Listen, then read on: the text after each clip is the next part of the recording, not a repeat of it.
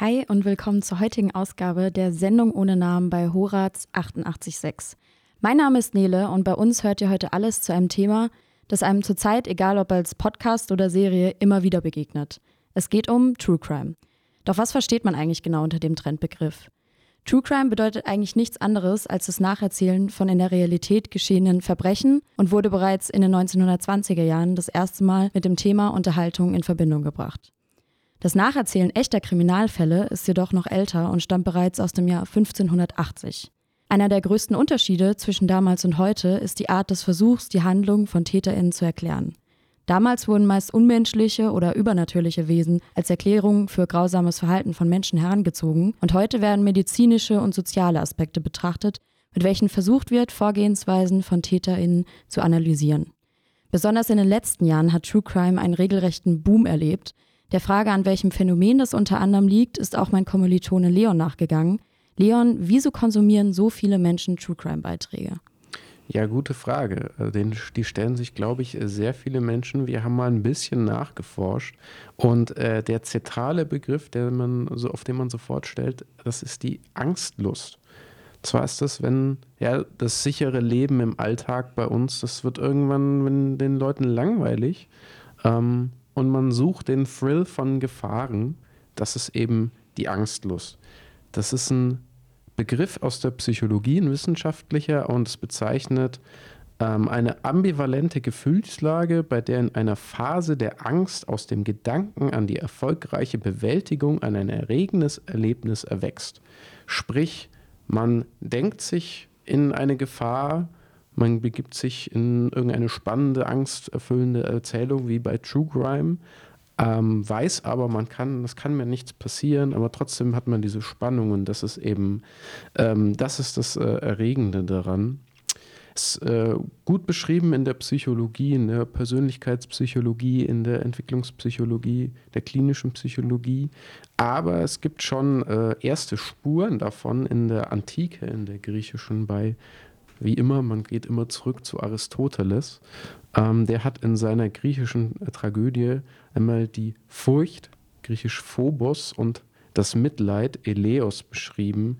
Ähm, das soll dann wiederum zur Reinigung der Emotionen, also der Katharsis führen. Sprich, schon Aristoteles hat sich der Mittel der True Crime-Macher von heute ähm, verwendet oder umgekehrt. Die gehen zurück äh, zu Aristoteles.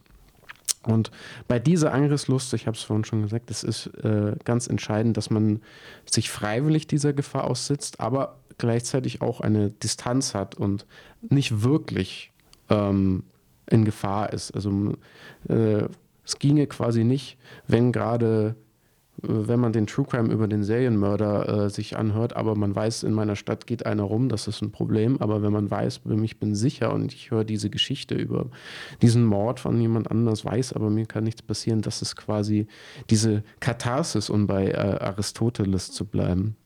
Ähm, das ist einer der Aspekte, aber äh, es gibt noch ein paar anderen. Ähm, ein bisschen vermutlich auch damit verbunden ist, ähm, Viele Frauen hören das oder konsumieren das, auch weil es oft äh, an äh, Taten gegen Frauen sind. Die machen das quasi äh, auch wiederum so ein bisschen kathartisch, um äh, ja besser vorbereitet zu sein. Die wollen wissen, was ist passiert, was hat die Frau getan, was hat der Täter getan, was kann ich vielleicht tun, damit ich mich sicherer fühle. Das ist noch ein Aspekt, also so ein, ja, ein pädagogisch wertvollen quasi für die Frauen.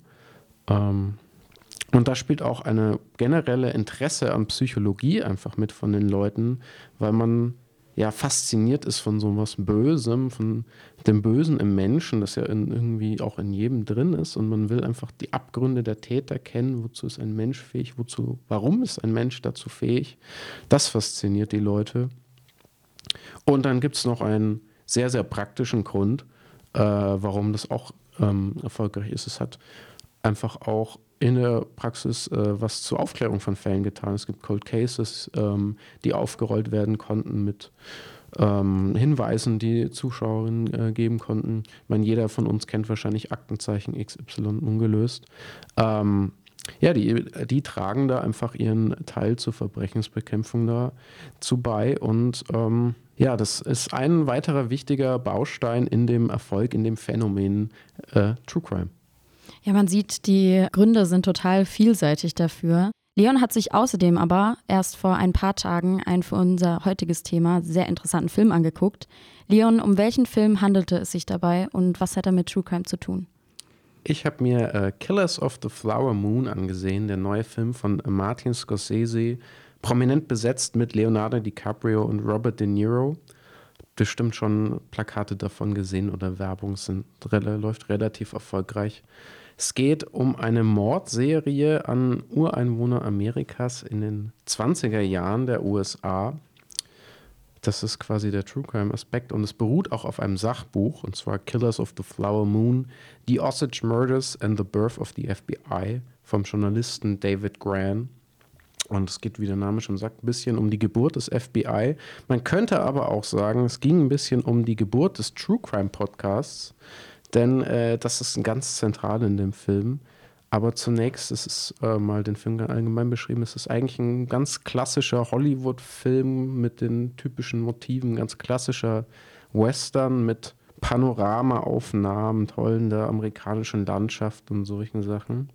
Ähm, aber er ist gleichzeitig auch so ein bisschen ein Abgesang auf diesen Western-Mythos und stellt das Genre so ein bisschen auf den Kopf. Und äh, diese, diese Dualität ist sehr, sehr wichtig in dem Film, die tritt an mehreren Stellen auf. Denn zum einen äh, setzt der Film ein, quasi nach dem Ende des großen wilden Westens, der, der Cowboy-Zeit, der Pionierzeit.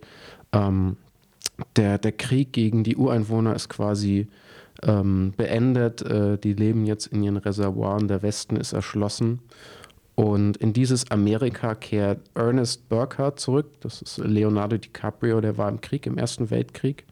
Und ähm, der äh, kommt in das Reservoir der Osage-Indigenen, in dem sein Onkel, sein, sein weißer Onkel William King Hale lebt. Das ist äh, Robert De Niro. Und der ist dort ein reicher Rancher und hat sich dort eingelebt, hat dort ein bisschen ihre Kultur angenommen, spricht ihre Sprache, kennt ihre Bräuche und der vermittelt da ein bisschen für seinen Neffen. Und jetzt ist es so, in diesem Reservoir ist dieses typische Mestern-Motiv aufgehoben. Ich habe es gesagt, der Krieg ist vorbei. Die Indigenen und die Weißen leben dort friedlich miteinander, aber es gibt einen kleinen Dreh an der Sache oder einen großen. Und zwar sind die Indigenen auf ihrem Land auf Öl gestoßen, ähm, was sie extrem reich gemacht hat. Und was dann zu so ein bisschen zu einem Umkehr der typischen Gesellschaftshierarchie geführt hat, nämlich dass die, die eigentliche Minderheit der Indigenen, die quasi noch ein paar Jahre davor den Genozid erleiden mussten, die sind jetzt äh, die vermeintlich Privilegierten, die sind super reich, die haben äh, teure Klamotten, die können sich alle dieses neue Auto leisten, das da gerade rausgekommen ist. Und die Weißen, das sind ihre, ihre Arbeiter, ihre Dienstleister, ihre Dienste.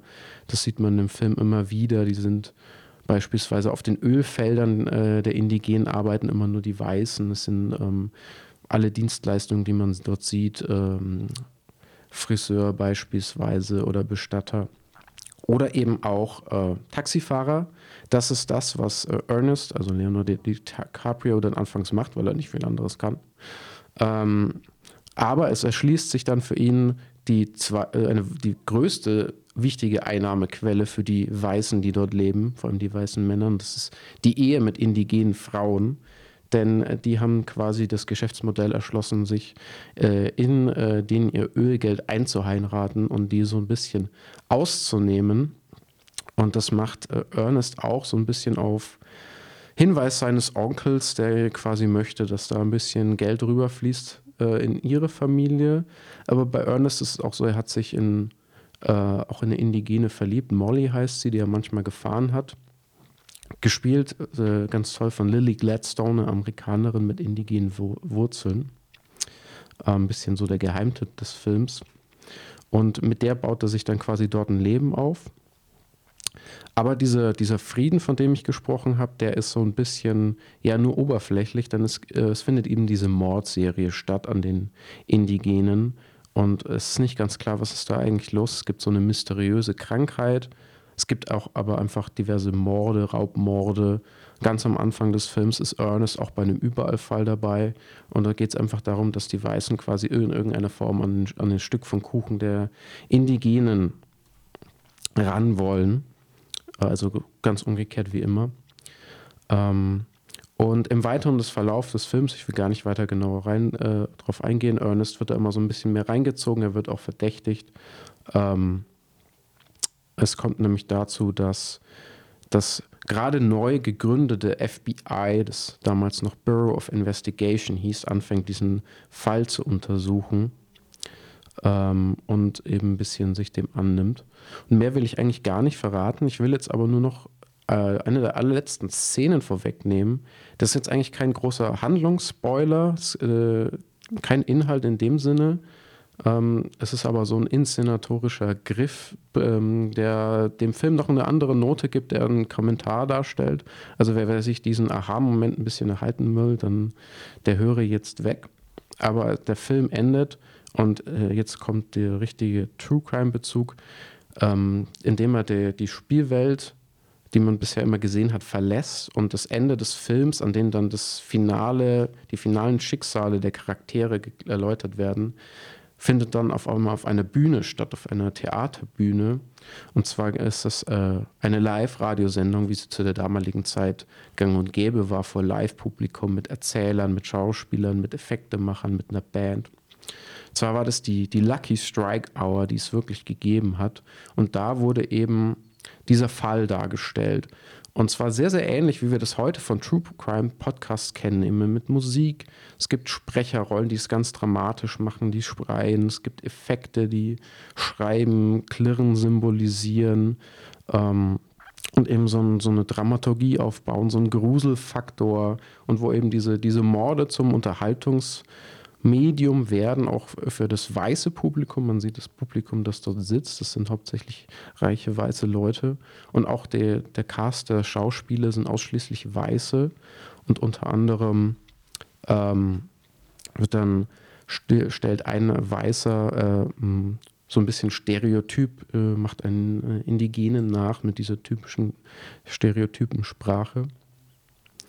Und ähm, auch die, die Geschichte wird ein bisschen abgewandelt. Das war in der Realität so, dass dann oft die Opfer ausgelassen wurden in diesen Geschichten. Und beispielsweise Molly, die Indigene, ihr Schicksal wird in diesem Original-Radiostück nicht erwähnt.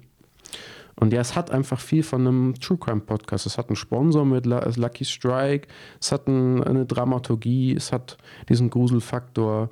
Und es hat auch ein bisschen so die Glorifizierung der Verbrechensbekämpfer, wie man das auch häufig bei True Crime sieht. Ähm, denn das Ganze war ein PR-Vehikel vom FBI. Die haben das quasi zusammen mit dem Radio gemacht, um diese neu gegründete Behörde so ein bisschen zu bewerben, ihre Fälle aufzuklären, das alles so ein bisschen zu beschönigen. Ähm, ja, das ist dieser Hintergrund zu, diesem, zu dieser Lucky Strike Hour, die es wirklich gegeben hat. Und an der Stelle wird deutlich, dass Martin Scorsese nicht viel von True Crime hält. Also er macht sich deutlich über diese, ähm, diese Dramaturgisierung lustig oder kritisiert es. Aber auf der gleichen Seite muss man natürlich sagen, so ein klassischer Hollywood-Film und auch äh, jetzt Killers of the Flower Moon bedient sich ja auch solcher Mittel. Es ist ja auch eine Dramaturgisierung.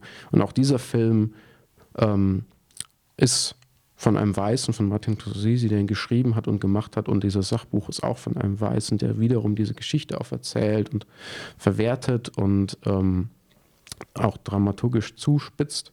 Was auch ein Kritikpunkt ist an dem Film, den, den man lesen kann, dass ähm, eben das dann zu so einem Vehikel wurde für Star-Kino mit Leonardo DiCaprio, mit Robert De Niro, die die meiste Screentime haben und äh, es weniger um die, den Osage-Stamm geht.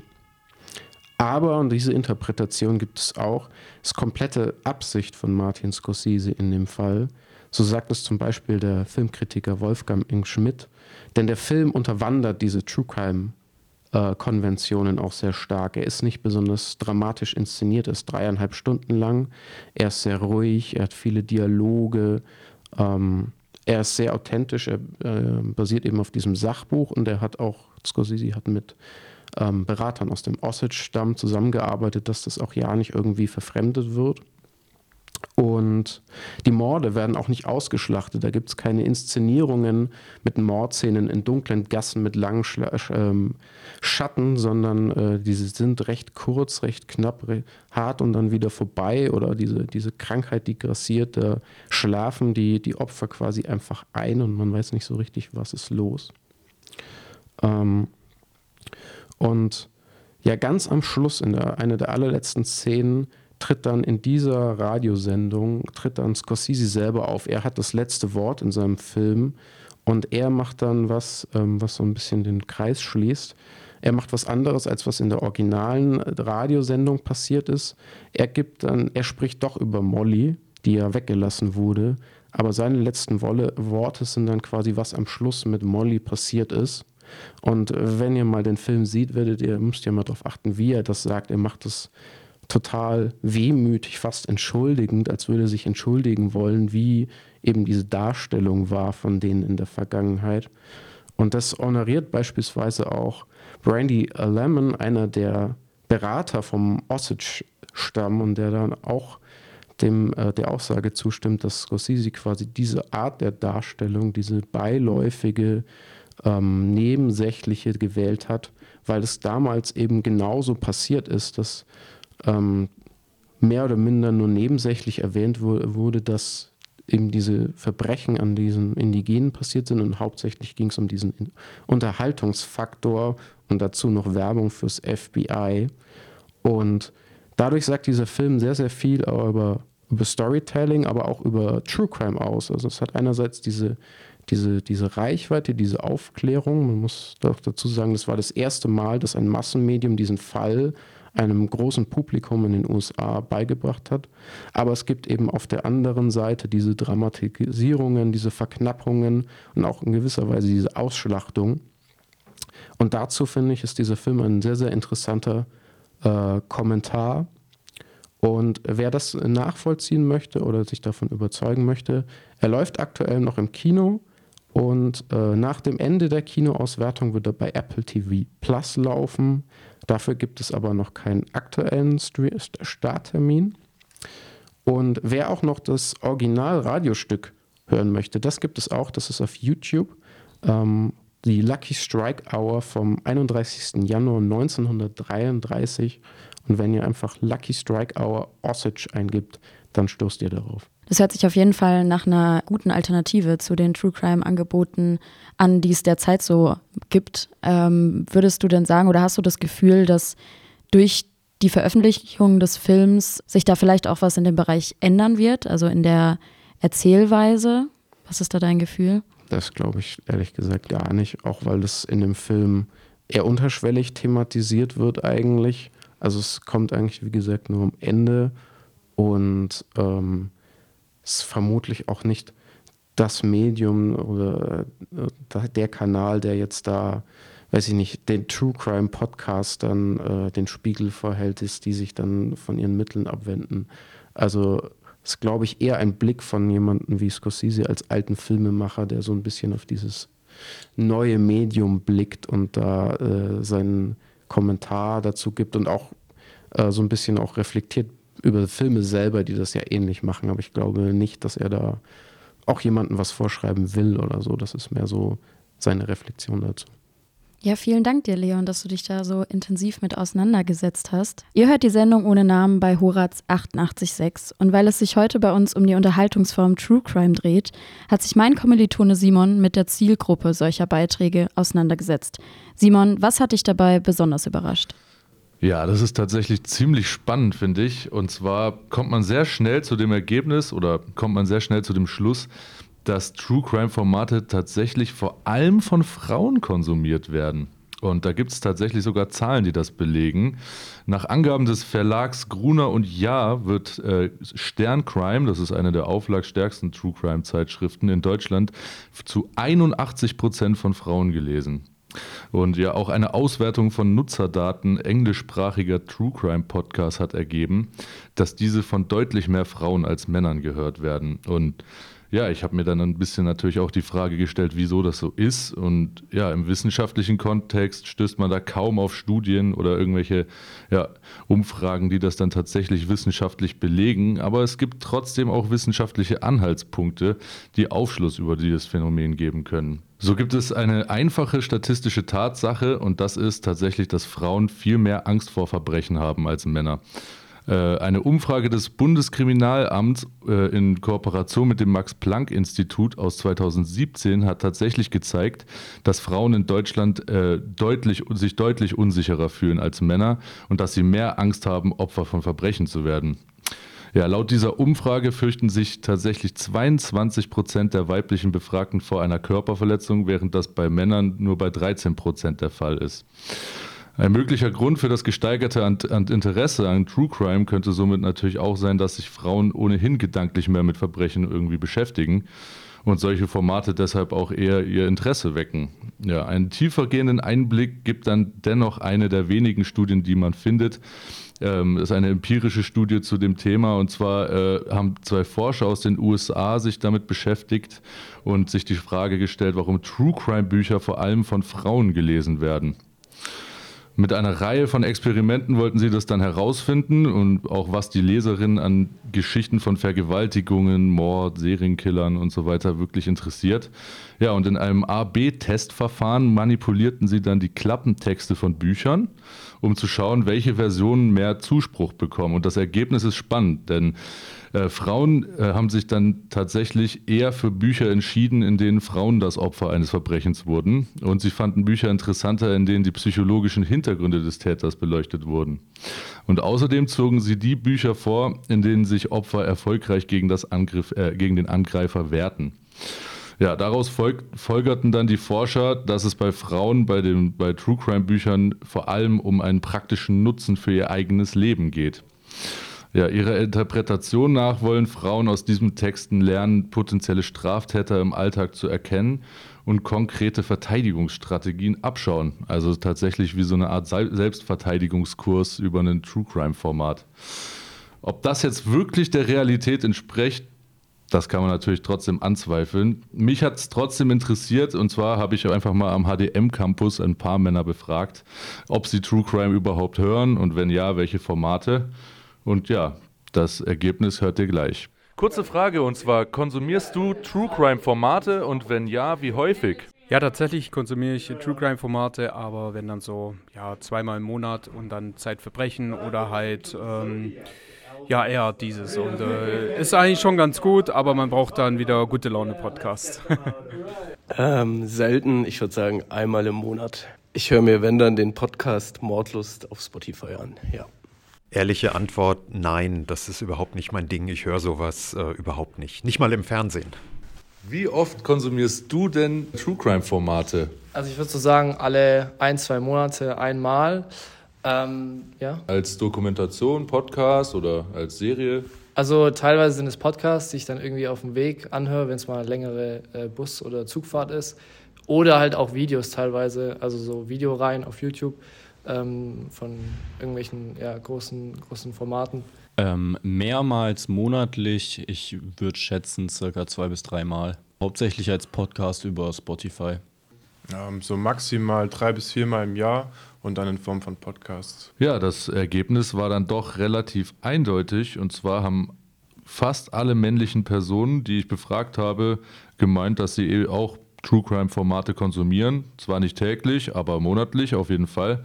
Äh, an sich ein sehr spannendes Thema und der Frage muss man natürlich schon auch noch auf den Grund gehen, wenn es jetzt schon so wenige wissenschaftliche Studien dazu gibt. Ja, vielleicht wird da die Forschung sich noch ein bisschen äh, weiterentwickeln in die Richtung. Und ihr könnt uns auch gerne auf Instagram mitteilen, wie es bei euch aussieht. Das Studio hat sich in der Zwischenzeit hier ein bisschen gefüllt. Und zwar stehe ich oder sitze ich jetzt hier auch mit meinen Kommilitonen von Horaz aus diesem Semester. Und wir haben uns auch mal so ein bisschen Gedanken gemacht, wie es bei uns eigentlich aussieht. Und uns ist witzigerweise aufgefallen, dass sich die Rechercheergebnisse von Leon und Simon eigentlich bei uns ziemlich widerspiegeln. Ich frage einfach mal in die Runde, wer von euch lässt sich von True Crime eigentlich überhaupt unterhalten? Also ich tatsächlich nie. Also wenn dann in fiktiv aufbearbeiteter Form, irgendwie wie jetzt mit dem Kinofilm äh, Killers of the Flower Moon oder wenn ein anderer Film dazu kommt, aber so eine reine True Crime Serie, eine fiktive, wie jetzt weiß ich nicht, das über Dama war es von Mhm. Netflix. Ja, ja. Nicht und äh, so True Crime Podcasts oder so, so richtiges True Crime, das schon gleich zweimal nicht. Ja, also bei mir ist es tatsächlich sehr ähnlich. Also in Form von Podcast würde ich es, glaube ich, auf keinen Fall konsumieren. Aber es ist tatsächlich schon mal vorgekommen, dass ich mich dabei erwischt habe, dass ich bei sowas wie Akte XY oder so dann doch mal nicht weitergeschaltet habe, sondern mich dann in den Bann ziehen lassen habe. Aber ja, also ich kann es schon nachvollziehen, wenn, wenn, wenn, wenn sich Leute dafür begeistern, beziehungsweise das äh, spannend finden. Aber ich ziehe dann doch irgendwie andere Sachen dem Format True Crime dann doch vorher. Ja, also ich setze mich eigentlich auch so gut wie gar nicht ähm, mit True Crime auseinander, also konsumiere das null. Im Vorfeld der Sendung habe ich mich aber ein bisschen mit den kritischen Punkten auseinandergesetzt. Und die waren ganz interessant. Zum einen kann man sagen, ähm, durch True Crime wird unterbewusst Victim Blaming ausgeübt. Ähm, klingt jetzt komisch, aber dadurch, dass Frauen sich True Crime Podcasts anhören und dadurch rausfinden wollen, was kann ich vermeiden, wie kann ich vermeiden, dass ich Opfer werde, ähm, wird eigentlich dem Opfer so eine Mitschuld an dem Ganzen gegeben. Also wenn sie nicht so einen kurzen Rock angehabt hätte, wenn sie nicht abends joggen gegangen wäre, dann wäre das gar nicht passiert. Ähm, dadurch eben dieses Victim-Blaming. Außerdem ist die ähm, ist problematisch, wie man die Kategorien da aussucht. Also die, äh, wie, welche ähm, Szenarien suche ich da aus? Und oftmals sind es halt eben Geschichten über junge Frauen, und das ist gar nicht die Wahrheit. Also das entspricht gar nicht der Realität, denn die meisten Opfergruppen sind eben keine jungen weißen Frauen. Öfter sind es marginale Gruppen, also Transmenschen oder auch äh, POC-People oder eben auch SeniorInnen.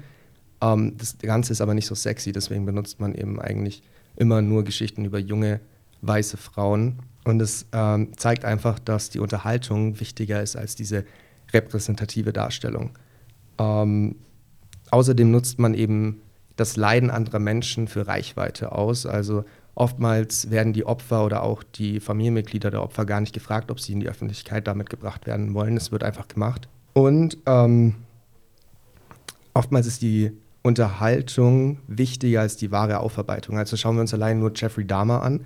Ähm, als die Sendung rauskam, da haben die wenigsten darüber gesprochen, boah, das, was er gemacht hat, ist richtig, richtig schlimm, ohne danach zu sagen, aber der war ja voll heiß. Also ja, das wird auch so ein bisschen zu so Ja. einer äh, Art ja, Täter-Heroisierung, also so ein bisschen so, Mhm. boah, man fokussiert sich voll auf den Täter und die Tat selbst gerät dann so ein bisschen in den Hintergrund. Mhm. Und das ist eben auch problematisch. Und zusätzlich lässt sich sagen, dass die Leute, die meistens solche Podcasts machen, das sind gar keine Experten. Das sind sogenannte Profiler und Profiler ist keine Ausbildung. Das sind einfach nur Laien, die sich vermehrt mit dem Thema auseinandersetzen. Hm. Also ich kann tatsächlich die äh, kritischen Stimmen, die du so ein bisschen recherchiert hast, total nachvollziehen. Ich muss sagen, das habe ich noch gar nicht erwähnt, ich arbeite tatsächlich in dem Bereich. Ähm, also ich produziere True Crime Beiträge fürs öffentlich-rechtliche Fernsehen mit und kann aus meiner Sicht sagen, dass es zumindest bei uns so ist, dass wir ähm, schon darauf achten, oder was heißt darauf achten, ist es bei uns eigentlich eher so, dass wir gucken, welche Fälle bieten sich an, äh, um sie aufzuarbeiten, weil es muss natürlich auch immer genug Material da sein. Ähm, aber es ist nicht so, dass bei uns strategisch irgendwie Fälle aussortiert werden, weil sie nicht, ähm, nicht, wie du es genannt hast, sexy genug sind. Ich glaube, das hängt auch immer total vom Format ab. Also ich kann mir gut vorstellen, ich konsumiere zum Beispiel auch True Crime Podcasts gar nicht, ähm, aber ich kann mir gut vorstellen, dass gerade bei Leuten, wie du es jetzt gerade genannt hast, ähm, die eigentlich keine Ahnung haben oder zumindest keine Fachleute sind, dass es bei denen dann eher wichtig ist, wirklich Fälle rauszusuchen, die besonders spannend oder besonders erschreckend irgendwie sind. Hm, aber da ist eben auch die Frage wieder, wenn du sagst, ja, wir schauen, dass wir Fälle finden, wo es viel Information darüber gibt, wo schon viel darüber berichtet wurde. Über was wird denn hauptsächlich berichtet? Also es sind ja meistens dann immer solche Geschichten, auch in den Nachrichten, wo es einfach eine junge Frau getroffen hat oder wo es weiße Menschen getroffen hat, aber selten spricht man dann davon, ja, okay, ähm, eine Muslima oder ähm, eine arabischstämmige Frau oder ein arabischstämmiger Mann wurden ermordet. Das ist sowas, sowas wird gar nicht erwähnt eigentlich in Mhm. den Nachrichten und dann gibt es da wahrscheinlich auch gar nicht so viel Hintergrundwissen, wo man dann auch so eine Sendung drüber machen kann. Und das ist, da setzt der Punkt eigentlich auch schon an. Natürlich, klar. Ja. Nicht nur, okay, mein Podcast, ich brauche ein sexy Thema dafür. Es ist allein schon in den Nachrichten, okay, ich brauche ein Thema, das, die Menschen mehr interessiert. Und es interessiert ja Leute schon mehr und es ist ein gesellschaftliches Problem. Es interessiert Leute mehr, wenn eine weiße junge Frau ermordet wird, als wenn, ähm, keine Ahnung, ein arabischer Transmann ermordet wird. Mhm. Ja, es ist auf jeden Fall äh, ein, ein Zwiespalt oder irgendwie eine Gratwanderung, weil man als Produzent natürlich immer darauf achten muss, dass eine Idee sich gut vermarktet, dass ein, ein Format sich gut vermarktet. Und da ist natürlich der Inhalt ganz, ganz entscheidend.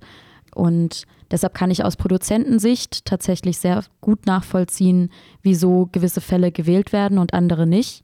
Also aus rein wirtschaftlicher Sicht ist das verständlich, auch wenn es natürlich moralisch nicht vertretbar ist Ja, oder klar. nicht okay ist. Also aus wirtschaftlicher Ähm, Sicht, finde ich, macht das auch total Sinn. Mhm. Aber es ist halt nicht unproblematisch, nur weil genau, es wirtschaftlich genau, ist. ja, ja, ja. Also ich kann da einfach nur aus meiner Erfahrung sagen, dass es ähm, mir bei unserem Format noch nicht aufgefallen ist, dass es so sehr aussortiert ist oder wird. Äh, wir haben auch sehr, sehr viele Fälle, wo es einfach in Anführungsstrichen nur um Rentner geht. Bei uns ist es wirklich ein wilder Mischmasch aus, weiß nicht, dann sind es nur in Anführungsstrichen Einbrüche bis hin zu Mehrfachmördern, ähm, ist irgendwie alles dabei. Ich glaube, dass diese Aussortierung wirklich halt dann stattfindet, wenn es darum geht, bei jeder Sendung, bei jedem Beitrag abzuliefern, sage ich jetzt einfach mal. Und insgesamt muss ich sagen, äh, hatte ich vor meiner Arbeit wenig Berührungspunkte mit True Crime und bin da so ein bisschen, ja, reingefallen. Und finde es tatsächlich extrem interessant, wie viel Auswirkung man auch darauf haben kann, wie eine Geschichte wirkt. Also man hat einen extremen Einfluss darauf, wie KonsumentInnen eine Geschichte aufnehmen oder welche Emotionen bei denen entstehen, indem man ein an- anderes Musikstück verwendet oder gewisse Begriffe verwendet oder auf andere verzichtet. Und ich glaube, da hat man auch einen gewissen Spielraum und hat es auch ziemlich gut im Griff, da dann bewusst zu entscheiden, okay, wie emotionalisiert möchte ich die Geschichte wiedergeben und wie sehr äh, möchte ich mir einen Nutzen daraus machen, einen persönlichen, einen wirtschaftlichen Nutzen oder geht es mir wirklich darum, Aufklärungsarbeit zu betreiben? Ja, also den Punkt äh, kann ich auch nachvollziehen. Oder beziehungsweise ich muss die ganze Zeit gerade daran denken, gerade bei so Fernsehsendungen wird dann ja tatsächlich auch die äh, Geschichte so nachgespielt von irgendwelchen Schauspielern.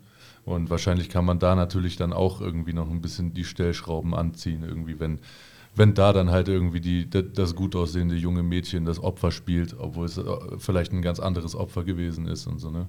Also ja, da kann man im, im Rahmen der Wirtschaftlichkeit irgendwie auf jeden Fall ja, noch ein bisschen was, äh, ein paar Stellschrauben drehen, auf jeden Fall. Total, ja. Und bei uns ist es so, dass, oder bei den Dingen, die wir benutzen, ist es tatsächlich oft so, dass schon darauf geachtet wird, dass die äh, SchauspielerInnen möglichst dem Bild entsprechen, was Opfer hatten oder wie, wie die damals aussahen. Ähm, und wie du schon sagst, das sind natürlich auch alles Dinge, auf die man einen Einfluss hat und ähm, wo man sich, glaube ich, oftmals einfach viel bewusster machen muss, was für eine Verantwortung man da auch trägt. Also wenn man in einer Produktion sitzt und merkt, okay, ähm, wie sehr ich das Bild jetzt blurre oder wie, wie gut ich die Angehörigen durch äh, Erzählungen oder Nichterzählungen schütze, das liegt gerade in meiner Hand. Ähm, und das ist eine, finde ich, eine extrem große Verantwortung, wo ich mir vorstellen könnte, dass ähm, sich dieser viele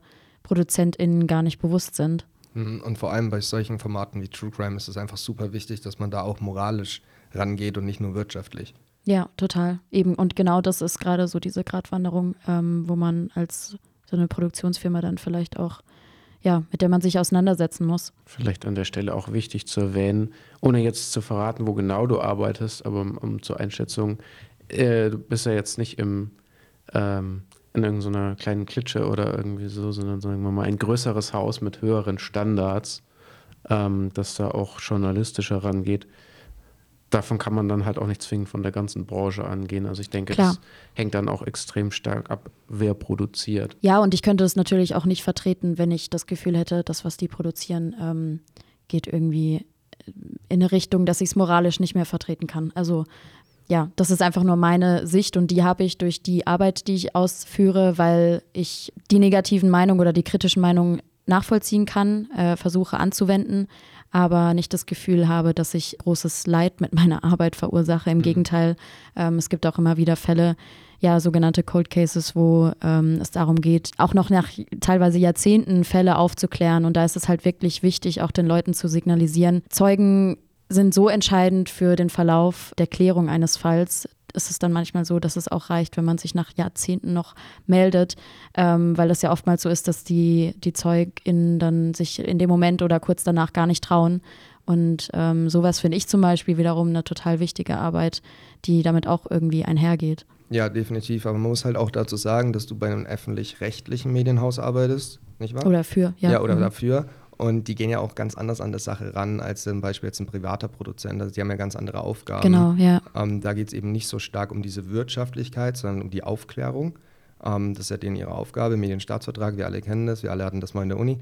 ähm, und ähm, da kann man eben viel moralischer an der ganzen Sache rangehen. Ja. Problematisch sind hier ja tatsächlich diese privaten Produzenten. Also wenn ich jetzt über Zeitverbrechen spreche oder wenn wir über äh, Mord of X oder so sprechen, ja. ähm, das sind eben dann die problematischen ähm, Podcasts zum Beispiel oder auch ähm, Sendungen, wo True Crime ähm, ja, gezeigt wird, aber eben auf so eine wirtschaftliche Art und Weise. Ja, ja, total.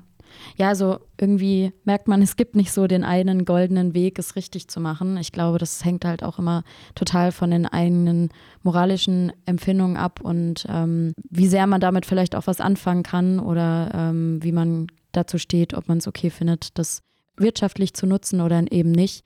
Es ist auf jeden Fall eine Gratwanderung. Die Sendung ohne Namen neigt sich so langsam dem Ende zu. Doch bevor ich euch in den heutigen Abend entlasse, hat euch René noch ein paar True Crime Empfehlungen mitgebracht. René, was hast du für unsere ZuhörerInnen ausgesucht? Also kurzer Disclaimer, ich habe ähm, eher so nischige Podcasts mitgebracht, beziehungsweise Podcasts, die irgendwas Besonderes haben, auch Serien und Bücher habe ich dabei. Mhm. Ähm, also ich werde jetzt hier nicht Mordlust vorstellen oder Mord of X, Sachen, die man eh schon kennt. Das ist ja eigentlich perfekt für gerade Zuhörerinnen, die sich eh schon ein bisschen mit dem Thema genau, befasst genau, haben. Genau, zum einen das und auch ähm, vielleicht für Zuhörer, die eben nicht wirklich mit dem Thema warm werden und einfach ein bisschen was anderes haben wollen. Mhm. Ähm, den ersten Podcast, den ich mitgebracht habe, der heißt Mafialand, der ist vom SWR. Und ähm, das ist eben keine typische True Crime, weil hier geht es auch um eine Mafiosi namens Mario L. Ähm, und das Besondere an diesem Podcast ist, dass es hier ähm, auch Kritik an der Politik gibt, dass es hier Kritik an der Wirtschaft gibt. Wie konnte das überhaupt passieren innerhalb, mitten in Schwabeländle, also mitten in Deutschland, ähm, dass es eben zu so einem großen Ding wurde. Ein anderer Podcast, den ich mitgebracht habe, der heißt äh, Weird Crimes. Ähm, dieser Podcast, ähm, da dreht sich alles um sehr skurrile Kriminalfälle. Also hier geht es vom Schachbrettmörder hin zur Crypto Queen ähm, und so weiter. Also hier werden wirklich nur sehr skurrile Kriminalfälle ähm, genutzt, beziehungsweise nur über skurrile Kriminalfälle geredet. Was man da aber sagen muss, das ist wirklich nur reine Unterhaltung. Also das sind keine Experten dabei, das ist eine Moderatorin und eine Comedian, die darüber sprechen. Also das ist wirklich, da muss, ganz klar, muss man ganz klar sagen, das ist Unterhaltung, das ist keine Aufklärung. Äh, ganz anders ist äh, True Crime Aussage gegen Aussage. Das ist von Bayern 3. Ähm, hier spricht der Strafverteidiger Dr. Alexander Steven darüber, wie eigentlich Gerichte, wenn es zu einer Aussage gegen Aussagesituation kommt, entscheiden. Und interessant ist hier, dass der Fokus auf dem juristischen Punkt liegt. Bei Serien habe ich How I Caught My Killer von Disney Plus mitgebracht. Die habe ich tatsächlich selber geschaut, obwohl ich mich gar nicht für True Crime interessiere. Deswegen kann ich die eigentlich auch empfehlen. Ähm, interessant ist hier, dass es hier nicht um so standardisierte Mordfälle geht, sondern hier werden vor allem marginalisierte Gruppen angesprochen. Also hier geht es um, einmal um eine Transfrau, es geht um ganz viele POC-People. Und ähm, das Besondere ist ebenfalls, dass eben diese Opfer nicht die Standardopferrolle gestellt werden, sondern sie werden als Helden dargestellt, die ihren eigenen Fall gelöst haben. Also es ist tatsächlich immer so, dass durch zum Beispiel einen Tagebucheintrag oder durch GPS-Daten vom Handy man auf den Täter gekommen ist und dadurch die Opfer tatsächlich dabei geholfen haben, ihren eigenen Fall zu lösen. Und es gibt dann immer auch einen Blick in die Zukunft. Ganz oft haben die Fälle irgendeine politische Debatte ausgelöst oder konnten eben Serienmörder ähm, stoppen. Das ist auf jeden Fall ganz cool. Ist zu empfehlen auf Disney Plus How I Caught My Killer. Als Bücher habe ich dabei ähm, Böse, die Psychologie unserer Abgründe von der Kriminalpsychologin Julia Shaw. Ähm, Julia Shaw beschreibt in diesem Buch ähm, mit Fallbeispielen und auch mit medizinischen Erklärungen, dass das Böse nicht nur in Serienmördern schlummert, sondern in uns allen. Das ist auf jeden Fall interessant. Das ist ein interessantes das hört Buch. sich sehr spannend an, ja. Ja, hört sich sehr spannend an. Ähm, und ist auf jeden Fall zu empfehlen. Und dann habe ich noch äh, Der Serienkiller, der keiner war und die Psychotherapeuten, die ihn schufen, von ähm, Dan Joffe- Jofesson. Ja, Mhm, genau, das mhm. ist ein Schwede, dadurch auch der Name. ähm, da geht es um den ähm, bekanntesten und schwersten ähm, Justizskandal Schwedens. Äh, da geht es um einen äh, Kleinkriminellen, Drogendealer, der in einer ähm, Anstalt, in einer Psycho psychiatrischen Anstalt therapiert wurde und der ähm, 30 Morde zugegeben hat. Ähm, nach circa 20 Jahren stellt sich aber raus, dass diese Aussagen gar nicht stimmten. Und dann geht eben äh, das Ganze los, was am Ende darin mündet, dass es zum größten Justizskandal Schwedens wurde. Auch ein Buch zu empfehlen, ist auch mehr so ein Unterhaltungsbuch. Das hört sich auf jeden Fall nach extrem vielen verschiedenen Möglichkeiten an. Ihr habt es gehört, es gibt Angebot im Überfluss. Also wenn es euch jetzt in den Fingern kitzeln sollte, guckt doch gerne mal bei den einzelnen Formaten dabei, die René gerade genannt hat. Ich wünsche euch jetzt noch einen schönen Abend. Wir hören uns nächste Woche oder morgen bei dem HDM Campus Magazin.